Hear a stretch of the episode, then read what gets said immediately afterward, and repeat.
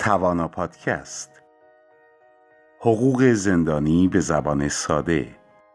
نوشته مهناز پراکند وکیل دادگستری.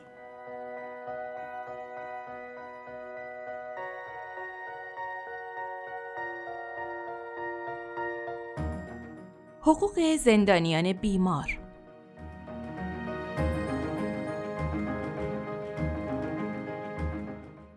بعد از اینکه متهم بازداشتی یا زندانی در زندان پذیرش شد به بخش تشخیص فرستاده میشه.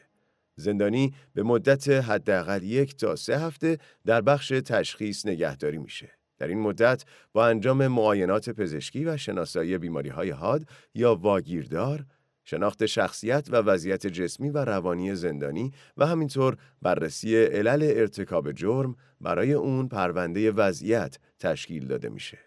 با تشکیل پرونده وضعیت مقدمات طبقه بندی فراهم میشه. طبق ماده 59 آیین نامه اجرایی سازمان زندانها و اقدامات تأمینی و تربیتی کشور زندانی در بخش تشخیص توسط پزشک و روانشناس مؤسسه معاینه و مصاحبه میشه.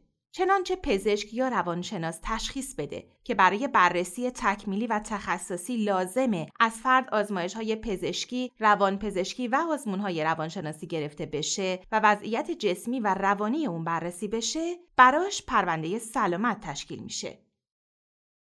در این پرونده باید مواردی چون علائم حیاتی، قد، وزن، بیماری فعلی، سوابق بیماری های قبلی، داروهای مصرفی، احتمال ابتلا به بیماری های مصری، واکسیناسیون، پوست، مو، دهان و دندان، بینایی، شنوایی و موارد حساسیت، نوع ناتوانی، وضعیت بارداری و سایر شاخصهای پزشکی و روانکاوی اون بررسی شده و ثبت بشه.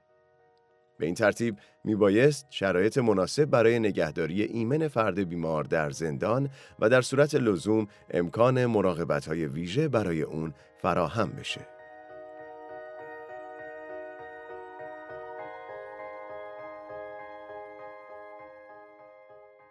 کتاب حقوق زندانی به زبان ساده از سوی کانون مدافعان حقوق بشر منتشر شده است.